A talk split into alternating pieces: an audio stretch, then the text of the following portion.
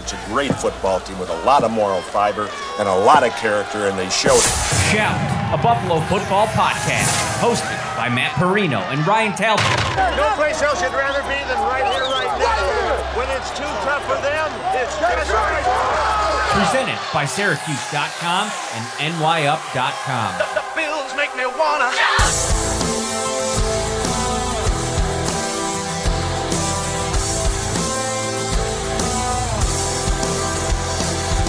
What is up, everybody? Welcome into another episode of Shout, a Buffalo Bills football podcast. You know Ryan Talbot. You know our two friends that are here with us today Jeremy White from WGR uh, Sports Radio 550, uh, and of course, Joe Marino, uh, host of Locked On Bills. We're going to get right into this because I want to, I don't want to waste any time.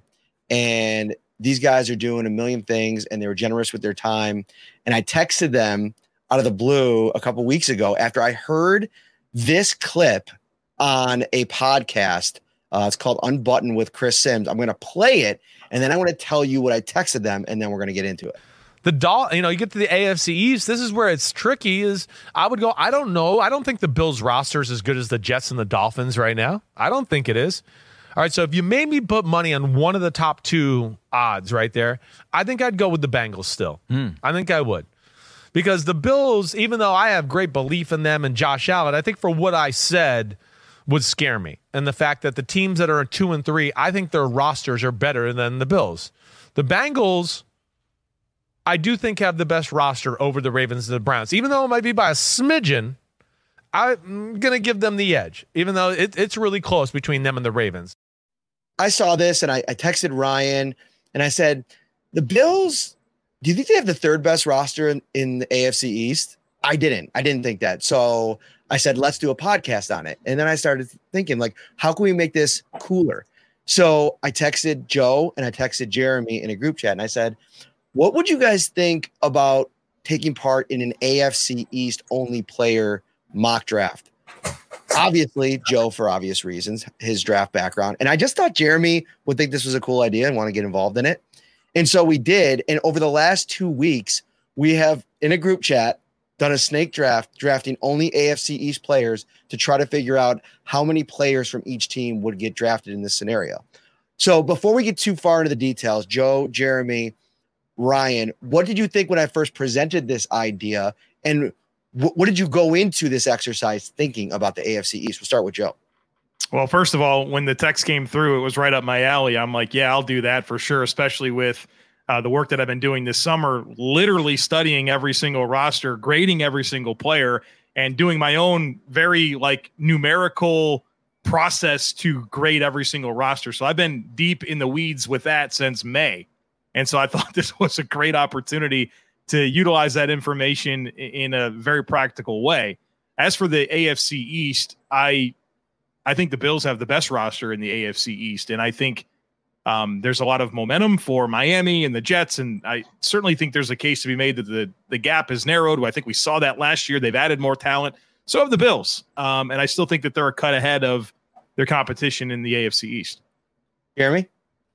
I liked it because I like the organic nature of it, right? It's like let's let's find out what happens because we're pretty familiar with, with all these teams, and I think the AFC East has become stronger and maybe the strongest division in the sport. And you know, I, I think there's some Bills observers or Bills fans that get uncomfortable with that. They like the idea of the Bills winning the division by you know five six games every year, and then there's some that welcome. Okay, let's you know let's have a real dogfight for the division and.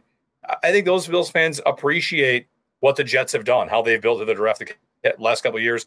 Miami adding talent as well, um, and and you know New England's always going to have their their players as well. So I just like the organic nature of let's find out what happens and uh, you know tally it up afterward.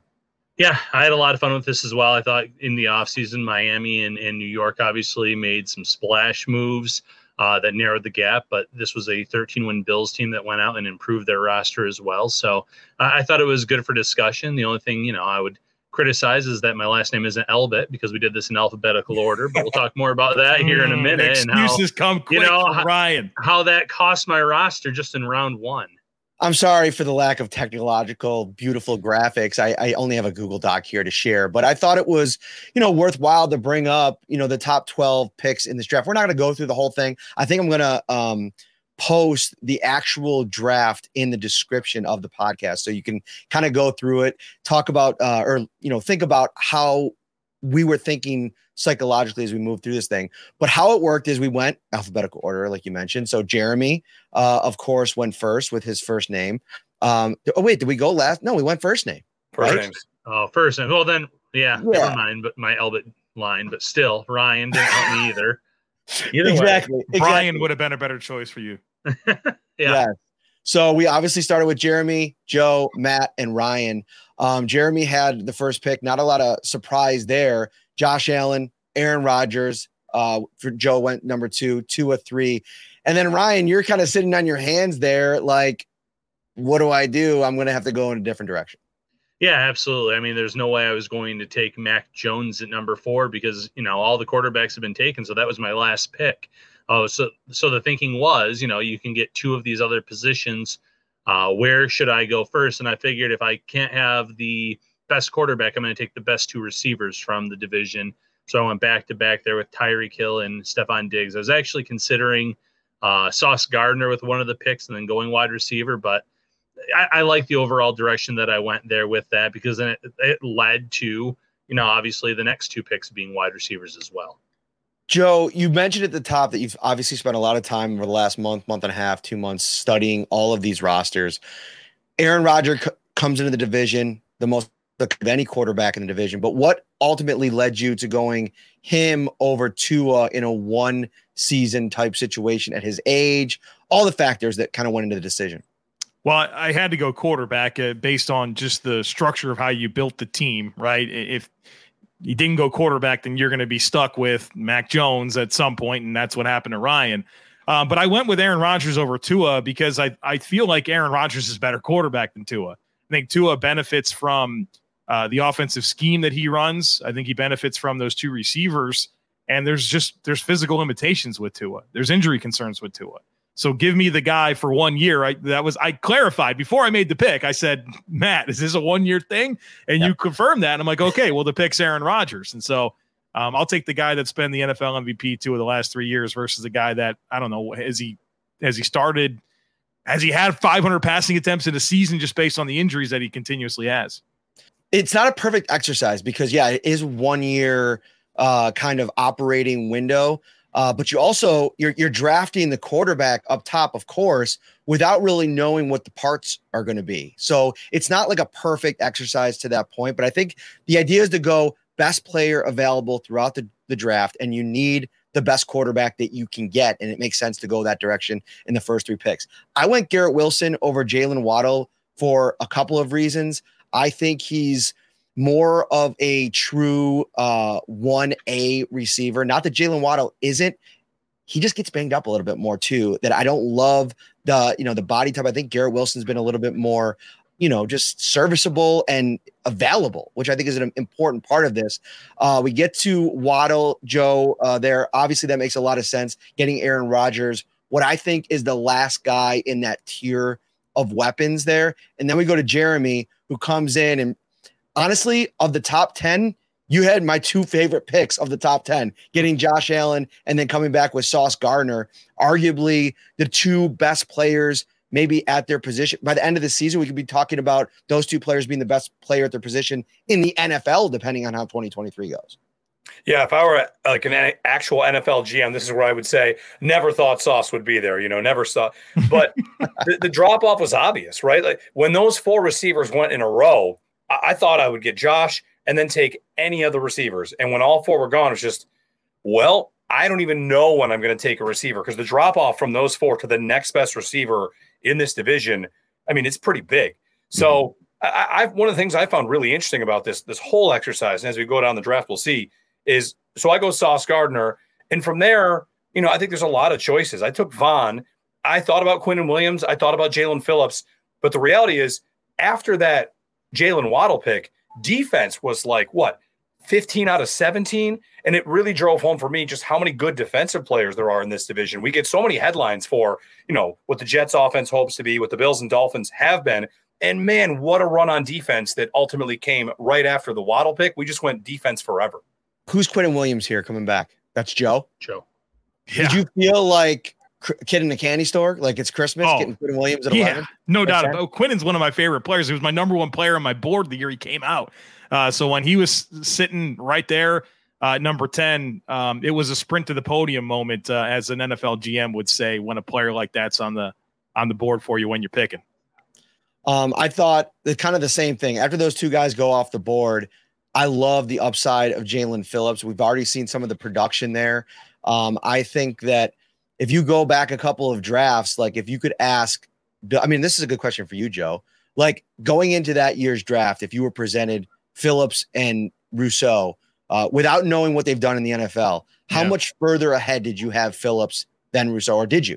Yeah, I had Phillips ahead of, of Rousseau. Um, the only real concern with Jaelan Phillips was, well, the only real concern. He had significant injury concerns with concussions. Uh, the transfer from UCLA was extremely weird. There were some character red flags that some people brought up. Um, but you knew that from a physical perspective, right? Like traits, size, athleticism, length. He was unbelievable, right? And I think he's found himself a home. I think it started when he went from UCLA to Miami, kind of uh, a great move for him personally. And then being able to stay there, playing his professional football and building off of that, I think was was really good for him. And and he's really matured. He's done a lot of great things off the field. Has really become a high character guy, right, for that organization. And so, um, not that there's anything down about Greg Rousseau, but you have an ascending physical talent in Jaelan Phillips, and then Rousseau, who you know, played defensive end for like one season, uh, had an ankle injury, opted out. He's extremely young, not necessarily top tier athleticism. I mean, Phillips was the better prospect coming out uh, when you could kind of detach yourself from the injury stuff and you know some of the red flags that existed with Phillips' profile overall. Ryan, we have a trend that's developed already with uh, Mr. Albert here. Wide receiver, wide receiver. You come back with defensive lineman, defensive lineman. You're you're really leaning into the snake draft situation here and just doubling down on players. And I think as we go, this trend does continue throughout uh, the draft for you. Was Yeah, this a see, I- strategy? I, I actually had uh, Judon as my linebacker, and uh, and then I went with the a little bit later with my DN. So Yeah, you were you were being really uh loose with the positional uh the, characterizations the there. Bills list Floyd as a DN, the Patriots list, you know, uh, Judon is a linebacker. So I was going by their positions based on the team depth Mm. charts, and Uche listed as a linebacker as well. I didn't even look. I, I mean, I did. Yeah, you just threw that I'm one in there. on Yeah, I it. get it. yeah. I get it. No, but honestly, Quinnen Williams obviously was the top defensive tackle, but I have Christian Wilkins. You know, uh, there's a gap there, but not a significant gap. I, I thought that Wilkins was a premier defensive tackle to kind of grab uh, at 12. Judon has been a great for the Patriots since they added him in, in free agency. So made a lot of sense to get someone that could disrupt the really good quarterbacks that you guys all have that I missed out on.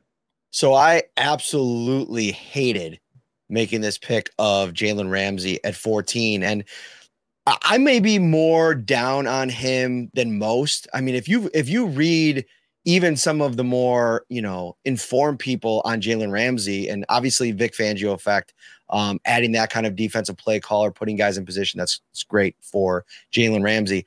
I don't necessarily think he's the same level of player. And I look at this list knowing that in an AFC East that is absolutely barren of talent on, on the offensive line throughout the division, Terron Armstead just sticks out like a sore thumb. I, if I could do this again, I probably would have flipped those guys. But I just thought I was drafting him based on his name. And I, I hate the, you know, I, I went out and drafted Tua and with number three. And I think Terron Armstead is at a stage in his career where he just can't stay healthy. But now that I'm looking at this, you know, 14, 15, 16, now I'd rather even have Matt Milano than Jalen Ramsey, who you went with there, Joe, at 15. When I stacked my board in advance of the project, I noticed that the linebackers were pretty pretty thin, and and that's why Ryan stretched the rules here and picked defensive ends to play linebacker. He doesn't even have a true off ball linebacker on his team, um, and so I I knew that I needed to get uh, one of the premier linebackers, and I think that the best one in the division is Matt Milano. I had to have him, uh, especially just given the scarcity of the position overall. This is something we also have to do. we knew Joe was going to have a big board, right? But I want to know, I want to know, Ryan and Jeremy, what did you do to create your version of that? And Joe, how long did you take building your AFC East big board? Not not that long because I I I've done the work on all these players. So I went through and I I saw where I categorized each player and I was like, okay, well, I knew how many players had to be picked at each position. And so, you know, we everyone had to get two safety. So I stacked eight of them, right? So I got my positional rankings first and I intertwined it. And then as I was able to populate my roster with um position groups and, and I was complete there, I wiped off all the rest of the names. So it became a very like when it was my turn to pick, it was the, the decisions were already made. It was very, very simple. Yeah, I was gonna say I wish I could could say I had like this big board like Joe, but I just had like my little notebook uh, open on my phone, and I kind of had every position listed there. And as things were going out, the uh, players are going out the board, I kind of looked at what I needed, who were the best players at the positions left over, and I kind of let that guide my decisions as I went through round by round. Yeah, I just looked at depth charts to try to remember, you know, guys I remember. Some sometimes splash plays. Um, I went to PFF for player grades. Like at the end of the day, if I had a coin flip between the two, look what they would grade for run blocking, pass blocking.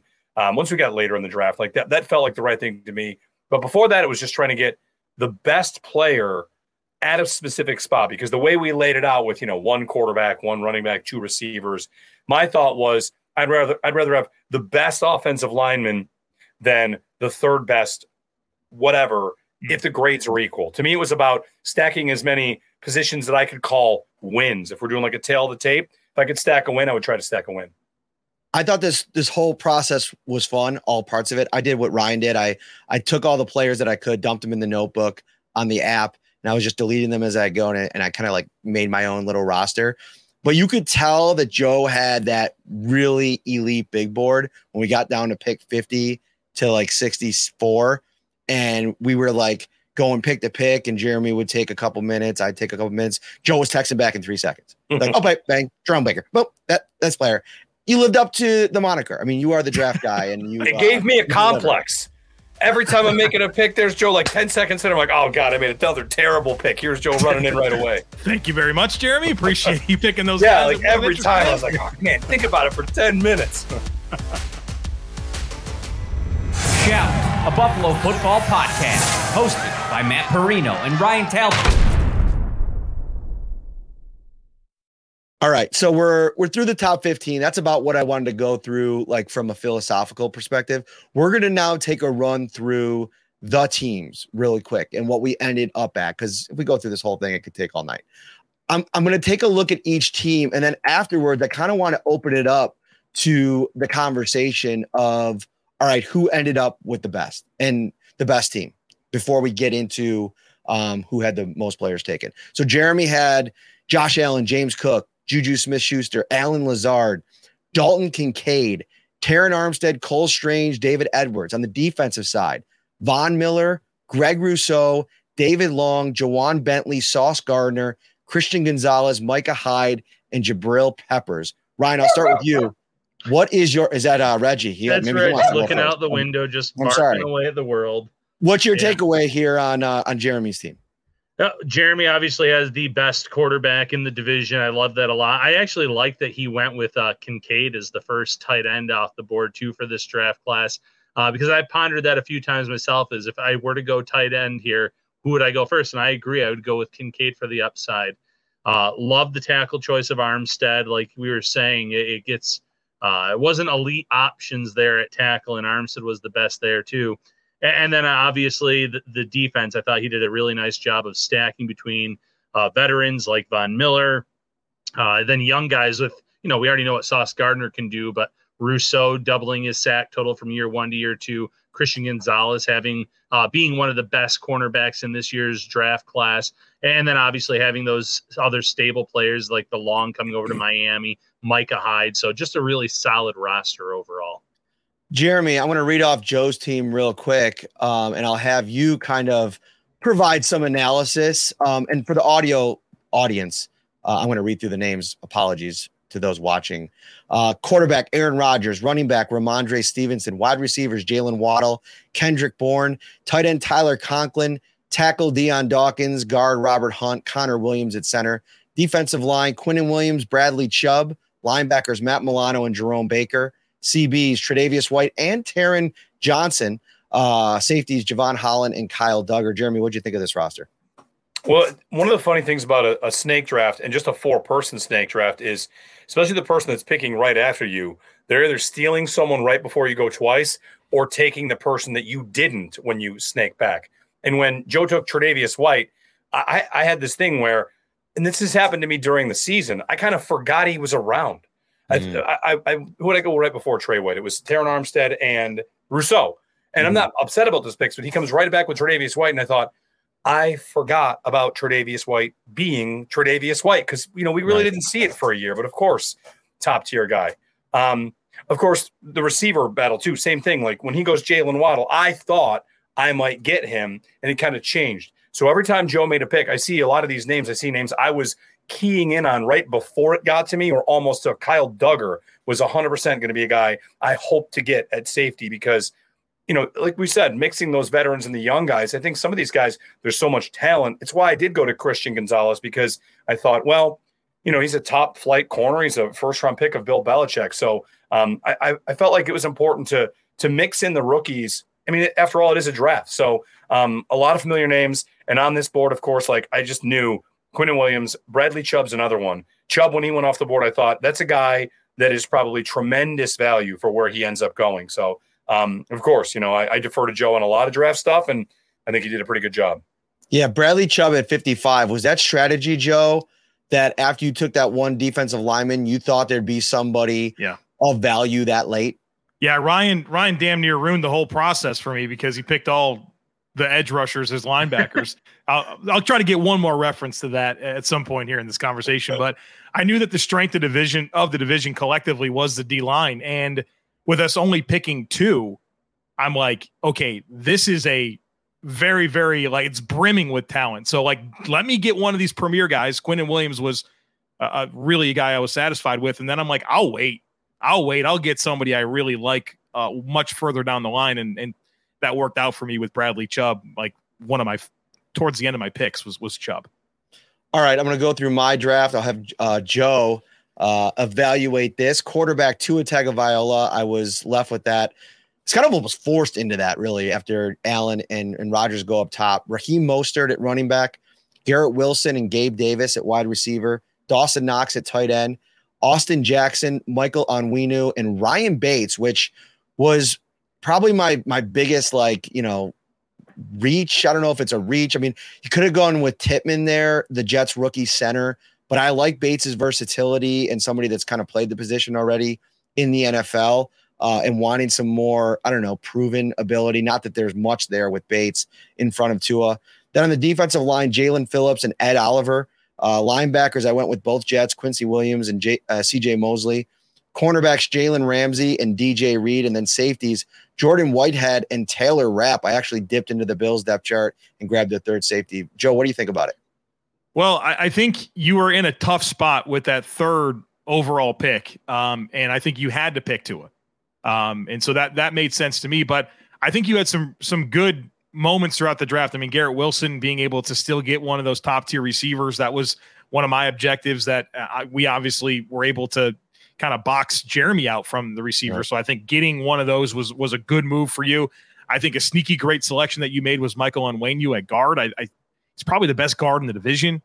Prob- I don't think that's much of a take. I think he is the best guard in the division. I thought that was great value for your offensive line because I, I didn't love Austin Jackson at tackle, but I think that was a redeeming pick within Onwenu. I loved Jaelan Phillips. I, I think he's he might push for like somewhere like 15, 16 sacks this year. The trajectory has just been so good with him, and now he's in this Vic Fangio defense. I think uh, it's he's gonna he's really gonna be an impact player this year. And you know, I, I've you kind of beat yourself over, over the Ramsey pick, but is if you're gonna ask Jalen Ramsey to like match up with number one receivers every single week and follow them around, you're not gonna have the best version of Jalen Ramsey, but the versatile component of his game is really intriguing to me as a guy that's played a lot more in the slot recently. If you remember him coming out of Florida State, there was even some conversation of whether or not this guy was a safety or a corner. And I think that you've seen Vic Fangio's trajectory as a coach and him being able to kind of maximize some of these guys later in their career. And I think they're going to move him around a ton. And I think the the pick of Cam Smith in the second round this past year, corner out of South Carolina, that could play on the outside is going to really open up their opportunities to move Ramsey around. But I also think you did a good job of taking advantage of some of the depth in the division. Uh, like you mentioned, getting a Taylor Rapp, uh, even Quincy Williams at linebacker was a sneaky nice selection. So there's a lot that I like. I have some questions about the O line, um, but I think you were in a tough spot and you made the most of it. Yeah, Trent Brown was probably the the the way I was going to go. And I don't know. I just thought maybe coming off of a down year, there might be some more upside there with Jackson, maybe somehow. But again, like, you know, the common theme of this thing, offensive line, it's one of maybe the weakest position groups in this division after going through this process. All right, I'll go through uh, Ryan's team real quick and give some thoughts. Uh, Mac Jones at quarterback, tough. Uh, Bryce uh, Breece Hall at running back, Tyreek Hill, Stefon Diggs at receiver, Mike Gesicki uh, at tight end. Uh, tackle Duane Brown, Alijah Vera Tucker, and Mitch Morse inside. Defensive line, Christian Wilkins, Matthew Judon, and I guess throw, you know, Josh Uche and Leonard Floyd on the D line as well, although they're listed as linebacker. Xavien Howard and Kader Kohou at cornerback, and then Jordan Poyer and Chuck Clark. I mean, first of all, I think you got like really like quality players, all pros kind of sprinkled in throughout this entire roster. One of my favorites, if I could have taken Onwenu and and somehow come back with Alijah Vera Tucker and and talked you all into you know one of them playing center. I don't know. Like Vera Tucker is you know one of my one of the one of the guys I'm really watching with the Jets to see if that offensive line could take the next step if he could stay healthy. Uh, obviously, a really you know nice player coming out of school, and then I thought he had some moments last year. I, I, believe he got hurt before the end of the season, but I think overall, I mean, you got some veterans in there, you got some difference makers on the defensive line, and then even though it's Mac Jones, I mean, shoot, go go get a guy off the street, and you could probably make something work with Hill and Diggs out there catching balls. Breece Hall's got a lot of upside, so I think you did a pretty good job given the circumstances you were in, Ryan. Yeah, and I want to apologize to Jets fans. I took Chuck Clark, and then about two hours later, they found out that he had like a season-ending injury. So I might have jinxed that one for them. Uh, we'll slot an Adrian Amos in that spot instead for me. But no, in, in all seriousness, when, once those quarterbacks were gone, I said I have to really fill those skill positions, and getting Hill and Diggs, like you said, help there. And uh, Breece Hall, I, I liked that pick when I was able to get him. Was anyone else like sn- like sneakily hoping that Dalvin Cook was going to sign in the AFC East like during this? I was kind of hoping as like this was going on that I could like steal him at one point late, but that or DeAndre Hopkins. yeah, that, that, was that yeah. was the name for me because I knew I was I was missing out on receivers. I got Kendrick Bourne as my number two receiver. So the whole time I'm like, come on, sign sign Hopkins and let me get him late here. But uh, yeah, I felt that way about Hop. Yeah, so it was fun though. It was it was a great process, uh, fun to kind of think through as it went on live. Did, did anybody else like one of the things I did? One of the reasons I took Kincaid and also James Cook is because my receivers when they slid down, my number one is Juju, my number two is Lazard. So I I thought you know it's funny you want to go best player available at all times, but we, we are fielding a team, and I thought well my receivers are lacking, so I I have to get the playmaking tight end potential. I have to get the dynamic running back which might not have been the right thing to do, but it just felt like, yes, roster decisions up and down were affecting my mindset about like this offense I was putting together. I gotta say, Jeremy, I I felt that I was a little let down that you didn't get on the wide receiver train early, considering it's the brand. Had to pick him That's number one if he was going to do it. That's right. I mean, I would have taken one. I mean, if I had taken a receiver at eight, I would have been like, what? I mean, you guys would have kicked me out and been like, okay, we got to get somebody else. That's that's a great point. That's a great point. But sometimes you just got to lean into the brand no matter what. That's right. Uh, but no, I appreciate wrong. that. Brett All right, let's go around the, There you go. Let's go around the horn here. Jeremy, Joe, Ryan, and then myself. Who do you think had uh, ended up with the best team? It's tough. Like, I want to. Uh, are you not allowed to vote for yourself? Because you can Josh vote for yourself. Is, False for Josh is such a difference maker. I, I feel like when the when the order came out, jo- me and Joe has such an advantage with that one position. Like Josh to Tua, Josh to I, I this is a wide receiver train point. I don't love that the Bills don't have the best receivers in the division, maybe, but I know the quarterback can do an awful lot of work with whoever I give him to some degree. So, mm-hmm. like Juju Lazard, Kincaid, and James Cook, I, I've got the guy that can do it. I got the guy that can uh, can evade the sacks if my line isn't good enough. I've got the guy that has been in shootouts when he needs to be. So um, if we want non-quarterback rosters, I think I'd probably tip it to Joe. Even might give it to Joe with Rodgers.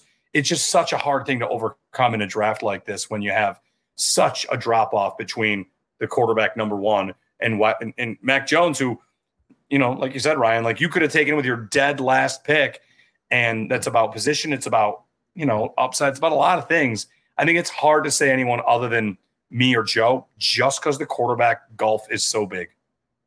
I, I think with Josh Allen on Jeremy's team, that's the team that I think like would win the most games uh, uh of any of us. But if you kind of don't factor in the quarterback like remainder of team, I love what Ryan did. I really, I really do. I think it's very complete. I don't look at his roster and feel like I, I see concerning holes, if that makes sense. But he, he does have Mac Jones, right? So there's kind of the that's the rede- that's the the problem. Yeah, that's the problem. So uh Josh what excuse me, Josh gives Jeremy the edge to me, but I think the non, you know, re- remainder of team situation, I, I really like Ryan's.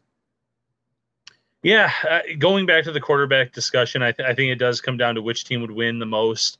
Uh, I could see it being Jeremy's team or Joe's team. Both have some uh, talented players. Obviously, I like the Rodgers Waddle connection uh, a little bit more than what Allen has to work with at, at wide receiver, and Jeremy alluded to that.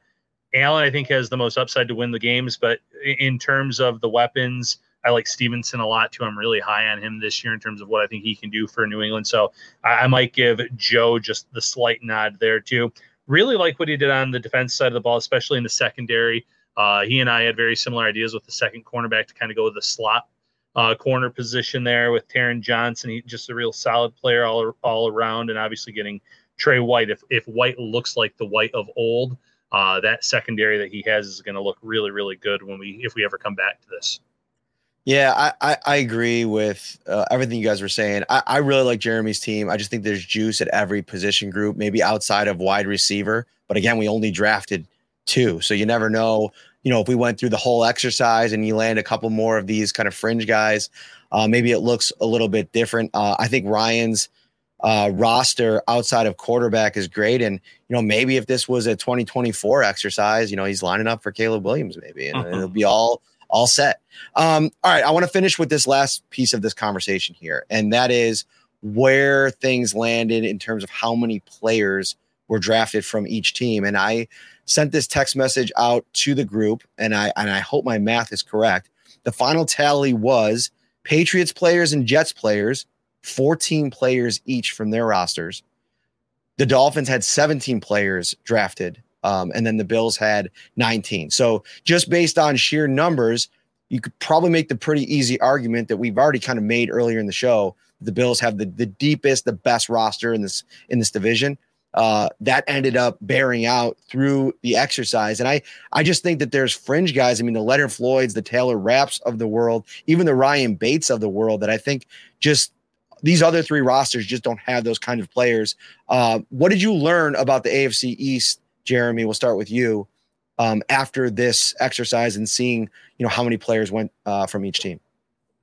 Well, I mentioned it a little bit earlier, but that this this division is, I mean, there's two or two and a half good quarterbacks. We'll see about two, like how often he plays, but and good weapons. But the defensive players, it, it- that's what got driven home for me big time. Was man, that second round when we all just started hammering defensive players and good ones and one after the other. And you know, I, I'm maybe a little higher on Miami than a lot of people because Vic Fangio going in there is maybe a big upgrade or at least credibility. Um, I like a lot of their players individually.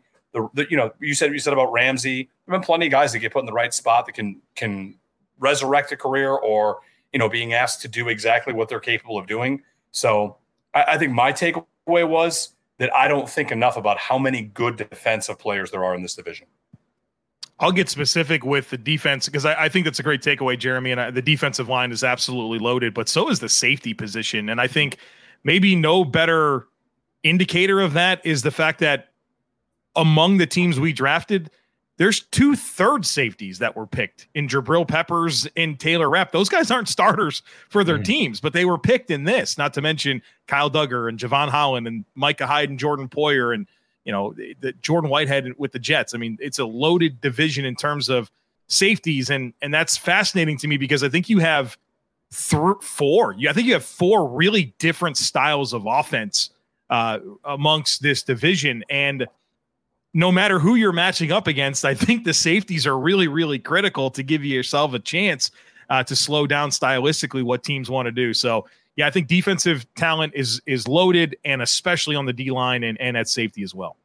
For me, I'll go the opposite side. I'll go offensive line, and, and the fact that when one or two guys went at a specific position, you kind of felt like you had to rest on your hands and and almost hold off or just hope that someone – uh, decent would be there for you when it came to you late in the draft. Like once Armstead and Dion Dawkins went off the board, I wasn't thrilled with any of the tackle choices left. And you know, there's a, a plethora of guards in this division, but how many of them are really like premier, can't miss, top notch guys? And uh, it, you know, center was kind of there were options there, and you mentioned that even Tippmann wasn't even drafted in this scenario, which you could have. But you know, I think every team in this division has some questions on their O line, and if you can't protect your quarterback, you you know that that can uh, end a season very quickly.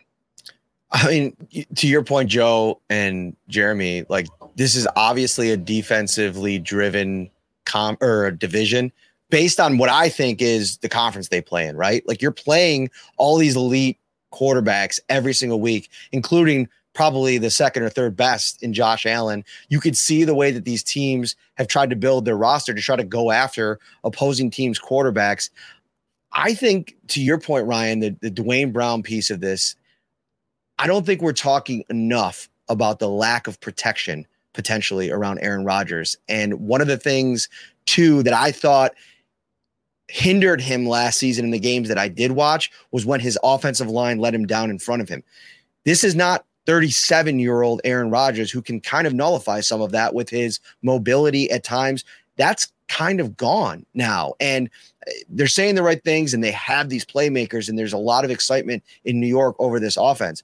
But I don't think I could get to a point arguing the Jets have a better roster than the Bills, knowing that the crown jewel of that operation now I don't know how they're going to protect him unless a lot of guys make significant jumps. You get guys that have been invisible, like a Mekhi Becton, who all of a sudden, you know, explodes onto the scene. There's just too many question marks.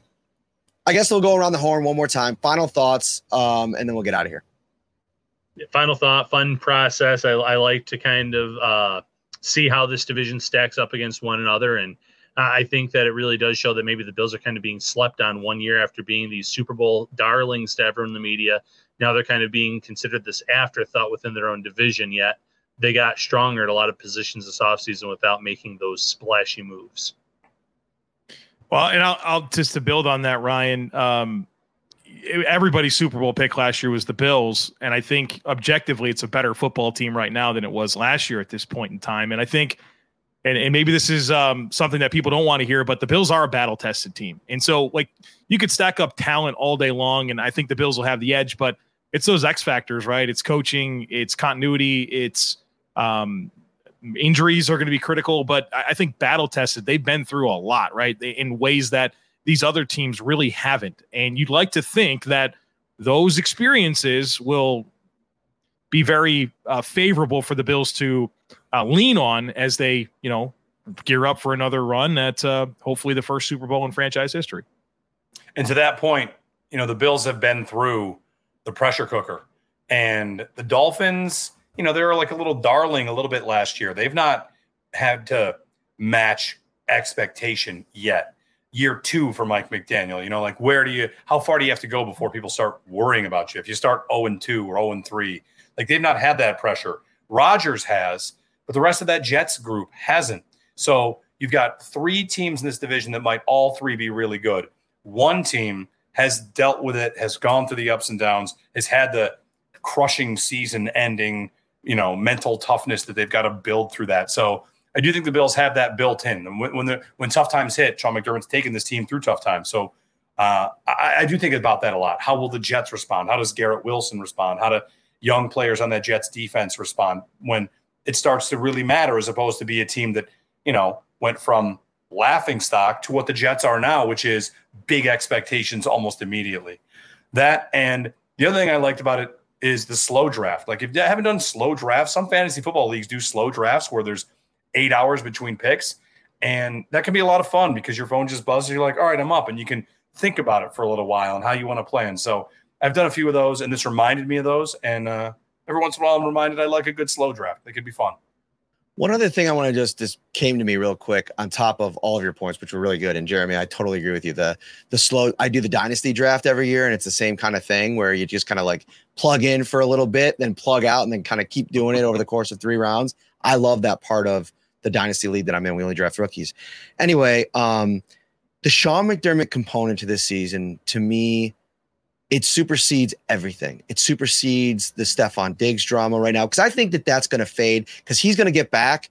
He's going to get locked in with Josh Allen and they're going to go and they're going to go try to do what they've done the last three years. And who knows if they hit, you know, rough patches, maybe the, the problems that have existed here over the last couple of months start to kind of bubble up.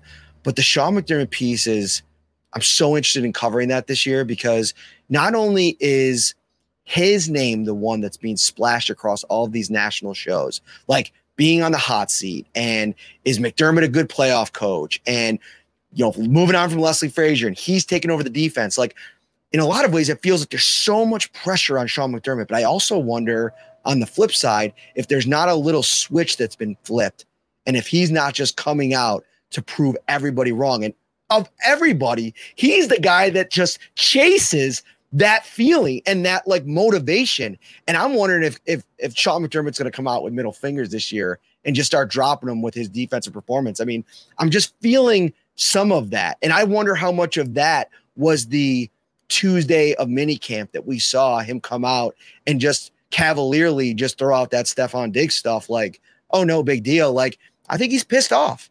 He's good when he's like that too, because I, know he, he's a, he's a good coach. He's a good front door of the franchise. He keeps things measured a lot, and every once in a while, he will step out of that. And the best example of that is when the Bills lost the Hurricane game to the Patriots, and he said, "Don't give too much credit to Bill." And mm-hmm. like to me, like that that moment was this guy saying, "Bleep you all, we're good, and I know it." And I think that gets to what you're saying, Matt. Like the idea that Eh, there's a lot of noise right now and it's June and like things have to be said to be said. But a lot of people in that building probably feel like, forget everybody. We're good and we know it. We've got the proof. We've got the we've got evidence more than most of these teams that want to think they're as good as us. Yeah, I, I just think there'll be something good too about now the Bills almost I don't want to say fading into the background, but not having that target on their back this year as the Super Bowl darling of the national media. The fact that they're kind of being written off because of the Jets and the Dolphins of the world, that they can just kind of come out and you know show that continuity, show that the the battle tested, you know, you know how battle tested they are, and, and come in and win this division again. I, I think that there's going to be fewer distractions. Uh, they can say they don't read the press clippings, they don't watch the TV shows, but everywhere you looked last year, especially after those first few games against the the Rams, the Titans, the Steelers, when they were just steamrolling teams. Uh, it just kind of added to that noise. So now they can kind of sit back and they're no longer the the hunted, so to speak. Uh, you know what I was thinking of, Jeremy? If I'm not mistaken, after McDermott said that coming out of the Hurricane game, didn't the Bills rip off like five in a row or something like that and went into the postseason extremely hot and had the perfect game on offense against Belichick yep. after beating him by like a couple of touchdowns a few weeks prior. Uh, and then, of course, we know how that season ended. But that there, I think that was a little bit of an fu tour for for yep. McDermott the rest of the way there. And and um, I hadn't thought about that, but I think that there is something to be said for that vantage point uh, being doubted. Right? It, I, how many times have we watched Tom Brady hoist a Super Bowl trophy and talk about how everybody wrote us off? It's like, Tom, no, like maybe one person did, but everybody expected you to be right where you are right now. I think the best teams are the ones that can manufacture that doubt and put that chip on their shoulders. And I think that's a big that's a big component of of McDermott this year. And I, and I I'm suddenly very curious to see how that influences how he navigates this coming year. Thank you so much, guys, uh, for going through the process uh, with us on this draft. It was a lot of fun. Uh, Joe Marino, uh, the draft um, uh, Locked On Bills and the NFL NFL Scouting Locked on. NFL scouting. yeah. Locked on NFL Scouting. He went through every single team, get the deep dive on all the AFC East teams, everybody else. Find Jeremy every morning, weekday morning over on WGR Sports Radio 550. This was fun. He's Ryan. I'm Matt. See y'all soon. Shout, a Buffalo football podcast, hosted by Matt Parrino and Ryan Talbot.